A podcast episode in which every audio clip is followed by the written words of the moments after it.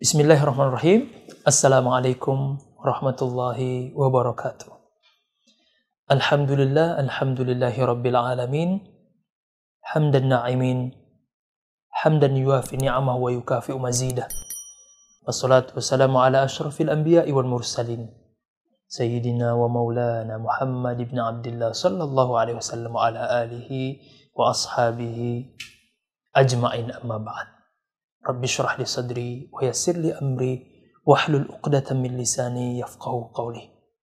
Teman-teman sekalian, kafirumi yang berbahagia, pada kesempatan kali ini insya Allah kita akan mengkaji sebagaimana biasanya yaitu kajian sufistik yang masih ada kaitannya dengan bab-bab besar dalam pembahasan tasawuf.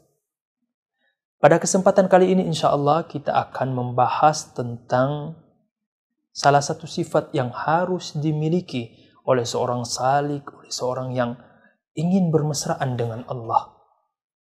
Yaitu sifat tawadhu. Rendah hati, tak merasa tinggi. Tawadhu ini sudah menjadi bagian dari bahasa Indonesia yang ketika kita menyebutkan kata tawadhu orang Indonesia langsung faham maksud di balik kata tawadhu itu yaitu merasa rendah hati dan tak merasa tinggi. Namun konteks tawadhu ini seperti apa? Karena teman-teman sekalian, kita tahu bersama bahwa sebagaimana yang disebutkan oleh Imam Ghazali dalam kitabnya Minhajul Abidin ada penghalang-penghalang yang menjadi halangan bagi seorang salik, bagi seorang yang ingin bermesraan dengan Allah, bagi seorang yang ingin dekat dengan Allah Subhanahu wa taala. Penghalang utama baginya padahal Allah Subhanahu wa taala sangat dekat dengan para hamba. Bahkan Allah Subhanahu wa taala menyebutkan saking dekatnya Allah Subhanahu wa taala dengan para hamba, wa idza sa'alaka ibadi anni fa inni qarib. Saking dekatnya Allah Subhanahu wa taala tidak ada batasan Allah, tidak ada jarak Allah dengan seorang hamba. Padahal Allah Subhanahu wa taala lebih dekat daripada urat nadi. Itu menjelaskan tentang kedekatan Allah dengan seorang hamba. Tetapi pada beberapa kesempatan hamba itu bisa terhalang dan bahkan bisa jauh dari Allah Subhanahu wa taala. Kapan itu? Ketika dia kehilangan sifat tawadhu. Yaitu lawan kata dari tawadhu adalah takabur, sombong.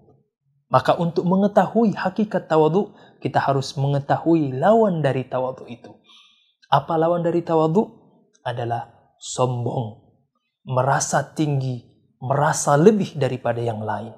Maka seorang salik ketika dia ingin bermesraan dengan Allah, ketika dia ingin terus merasakan kedekatan dengan Allah Subhanahu wa taala, maka dia harus hilangkan hijab.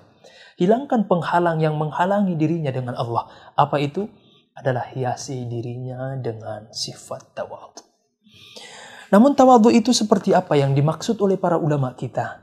Nah, teman-teman sekalian, insya Allah pada kesempatan kali ini kita akan membawakan beberapa ulama perkataan para ulama kita yang menjelaskan tentang tawadhu dan kapan tawadhu itu disebut tawadhu. Karena teman-teman sekalian, tidak semua pada kesempatan atau tidak semua pada semua kesempatan kita harus tawadhu, kita harus merasa rendah hati. Justru ketika pada momen-momen tersebut atau pada momen yang tidak pas kemudian kita tawadu, maka tawadu kita keliru. Seperti apa tawadu yang dimaksud oleh para ulama kita dan momennya kapan? Nah, mari kita bahas pada kesempatan kali ini. Nah, teman-teman sekalian, pernah berkata para ulama kita tentang tawadu. Kata mereka, "Man lam yatawadha inda nafsihi lam yatawadha inda ghairihi. Siapa saja yang belum bisa bertawadu kepada dirinya sendiri, maka dia tidak mampu untuk bertawadu, untuk rendah hati kepada yang lain. Ketika kita belum bisa mengalahkan ego kita, ketika kita belum bisa mengalahkan penghalang-penghalang berupa kesombongan, maka kita tidak bisa bertawadu kepada orang lain, apalagi tawadu kepada Allah Subhanahu wa taala. Maka ego inilah yang menjadi menjadi batu sandungan kita untuk dekat dengan Allah Subhanahu wa taala. Dia akan menjadi penghalang bagi kita untuk terus dekat dengan Allah. Maka orang yang merasa lebih, orang yang merasa oh, masa saya jabatan jabatannya sekian atau masa posisi saya seperti ini saya mau makan di emperan sih. Dia belum bisa tawaduk dengan dirinya. Maka orang yang seperti ini ketika kita memiliki perasaan seperti ini, wah, saya kan pejabat, masa saya mau harus makan di emperan sih? Saya kan pejabat, masa saya harus beli di warung sih? Nah, ego-ego seperti inilah yang akan menjadi penghalang baginya.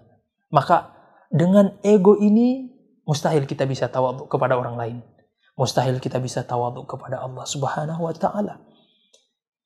Maka bagi siapa yang ingin mendapatkan sifat tawadhu ini, cara yang paling cepat dan praktis adalah tundukkan egomu tundukkan egomu, bertawadula, bertawadula kepada dirimu sendiri. Kalahkan egomu agar kita bisa bertawadu kepada orang lain. Maka bagi kita yang sudah bisa bertawadu kepada diri kita sendiri, insya Allah kita bisa bertawadu kepada orang lain, kemudian kita juga bisa mendapatkan Tawadu yang paling tinggi yaitu bertawadu kepada Allah, merasa rendah hati di hadapan Allah Subhanahu wa taala. Teman-teman sekalian tahu nggak alasan kenapa syaitan iblis itu dilemparkan dari surga? Kenapa dosanya tidak diampuni oleh Allah Subhanahu wa taala ketimbang dosanya Nabi Adam yang sama-sama padahal sama-sama bermaksiat kepada Allah. Tapi dosanya Nabi Adam diampuni oleh Allah Subhanahu wa taala sedangkan dosanya iblis tidak diampuni oleh Allah Subhanahu wa taala. Karena dia lupa diri. Dia di, tidak bertawadu di hadapan Allah Subhanahu wa taala. Padahal teman-teman sekalian kalau kita mau lihat tauhidnya iblis itu lebih kuat loh daripada tauhidnya malaikat. Kenapa bisa begitu? Allah Subhanahu wa taala memerintahkan malaikat sujud kepada selain Allah, mereka patuh sujud.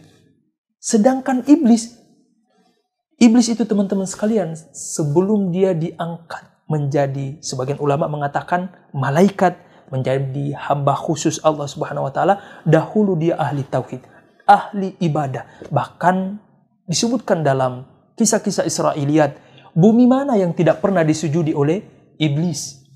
Bagian bumi mana yang tidak pernah jidat iblis ditaruh di situ? Saking ahli ibadahnya dia tapi ternyata dia dilemparkan ke dalam neraka. Apa sebab utamanya? Karena dia tidak bertawadu. Dia tidak mau patuh kepada perintah Allah Subhanahu wa taala. Maka orang yang tidak tahu diri, ya, orang yang tidak bisa bertawadu kepada dirinya, dia tidak akan bisa tawadu kepada Allah. Dan inilah salah satu penyebab utama manusia dilemparkan ke dalam neraka karena dia lupa diri, merasa tinggi dari yang lain. Itu sebenarnya kata kunci iblis dilemparkan ke dalam neraka. Ana khairum minhu. Saya lebih baik dari dia. Saya lebih baik dari Adam. Teman-teman sekalian yang dimuliakan oleh Allah Subhanahu wa taala, namun bagaimana sih atau kapan tawadu itu disebut sebagai tawadu? Nah, ada perkataan yang menarik dari Ibnu Mubarak Beliau pernah mengatakan bahwasanya di dalam riwayat kata beliau at-takabbur atau at-takabbur 'alal agniya wat tawadu lil fuqara minat tawadu. Sombong kepada orang sombong, merasa tinggi kepada orang yang tinggi adalah bentuk ketawaduan. Jadi jangan pernah merasa rendah diri atau merasa rendah hati kepada orang yang sombong justru tawaduk kita ini tercela pada kondisi-kondisi seperti ini. Maka ketika kita berhadapan dengan orang sombong, ketika kita berhadapan dengan para penguasa, pemangku jabatan, jangan lepaskan atau jangan pakai pakaian tawadu kita.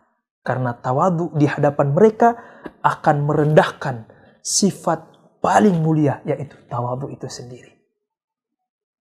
Justru tawadu pada kondisi seperti itu menjadi tercela. Maka tawadu yang sebenarnya adalah ketika kita bisa menempatkan tawadu itu sesuai dengan tempat dan kondisinya. Maka bertawadu kepada orang miskin itulah bentuk tawadu dan bertawadu kepada orang kaya itu tawadu salah kaprah. Itu dulu teman-teman sekalian yang bisa saya sampaikan. Mudah-mudahan bermanfaat. Billahi taufiq wal hidayah. Assalamualaikum warahmatullahi wabarakatuh.